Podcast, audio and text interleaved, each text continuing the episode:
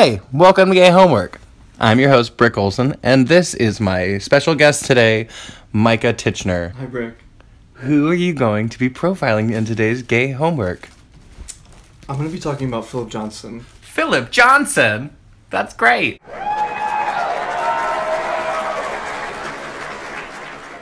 Why are you doing like this voice?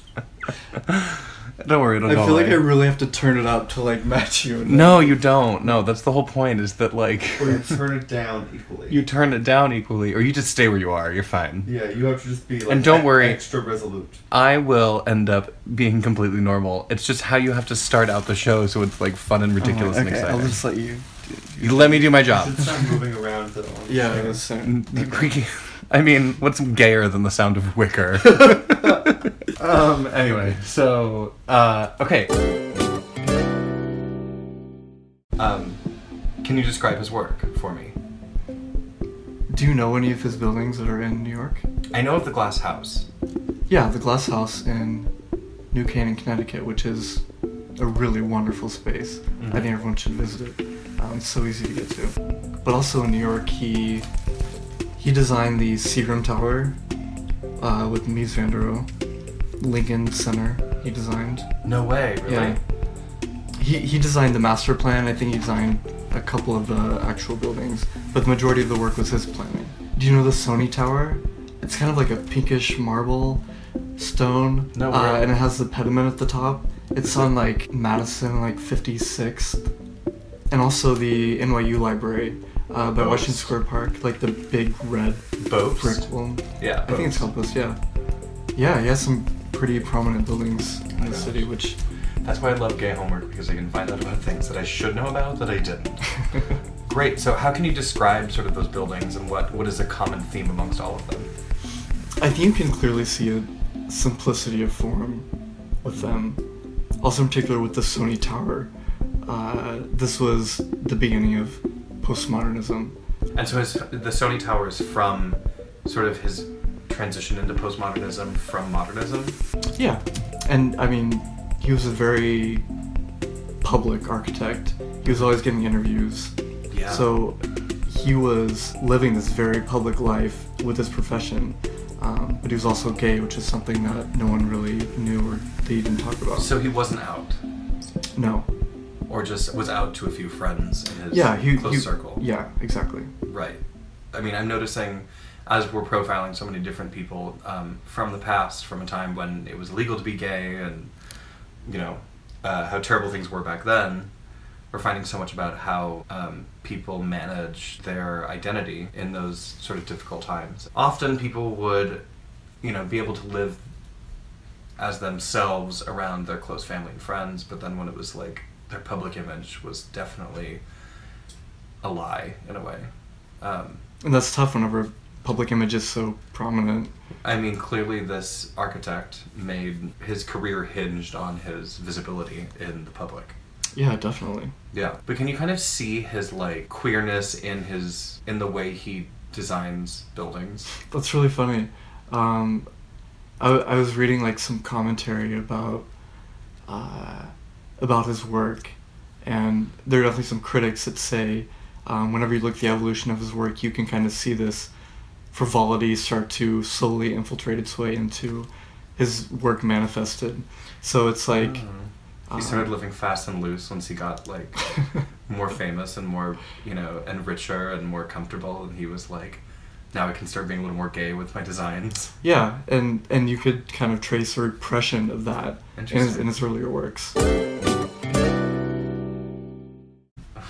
What's his gayest building? what would you say his gayest building is? The glass house. We'll talk about that later. It's like the last.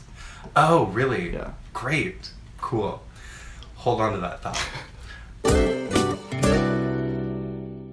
Speaking of him being gay, um, can you talk about his personal life at all? Yeah. Um. So he was really only in one relationship with David Whitney.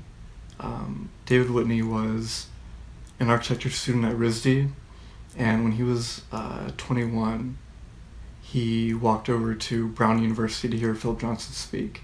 Philip Johnson was probably about 55 at this time.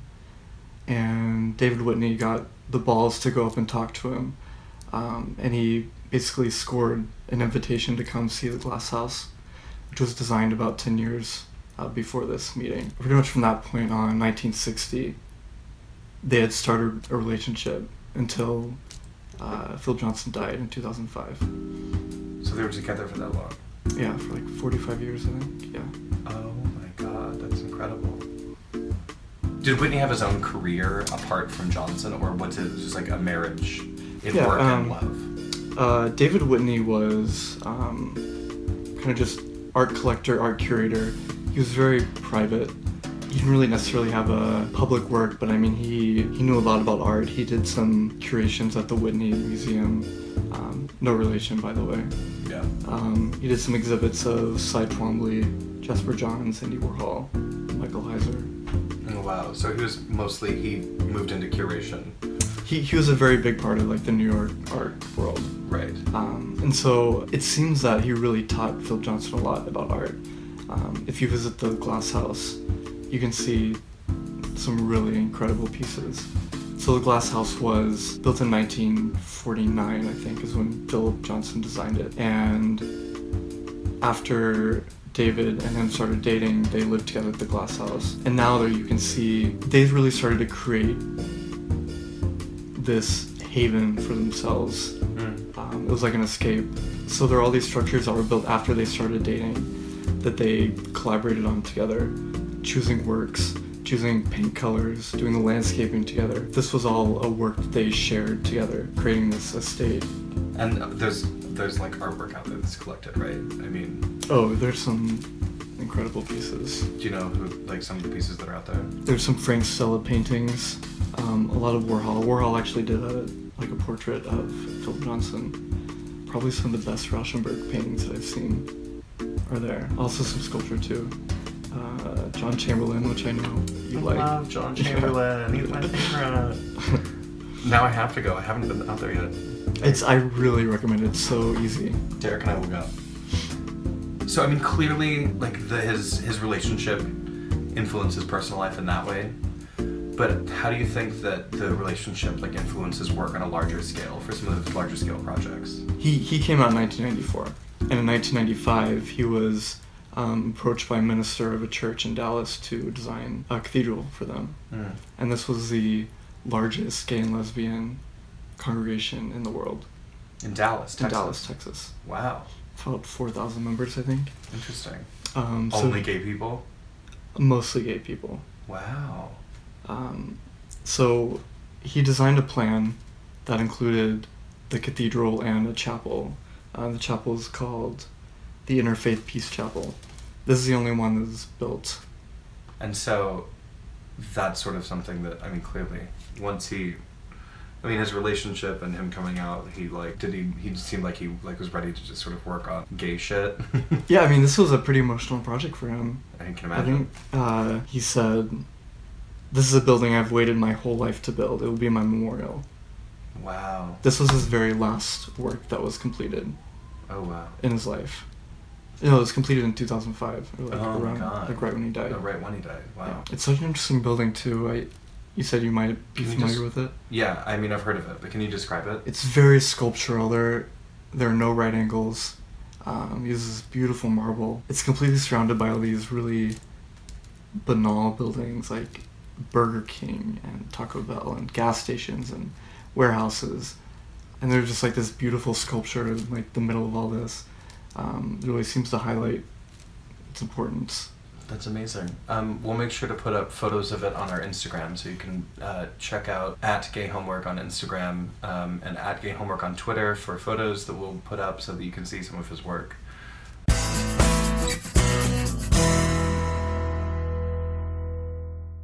Part of what we're doing at Gay Homework is really trying to um, draw the connections between all the different, you know, areas of existence that gay people and queer people are a part of, and we want to make sure we can draw those connections. Um, are, is there any stuff that you can recommend for architecture and people that are interested in architecture who are queer persons, or something that could inspire queer people who are fascinated by architecture and design? Uh, there's this book by Aaron Betsky.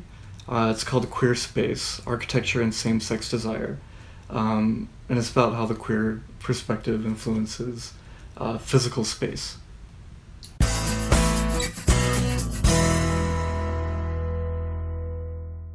So I just graduated from architecture school, and Congratulations. thank you, Brick. uh, and in my class of about 80 kids, I was the only gay person. So whenever I discovered Phil Johnson, it was a special inspiration for me. Um, seeing someone who is gay in such a highly respected uh, position in the field.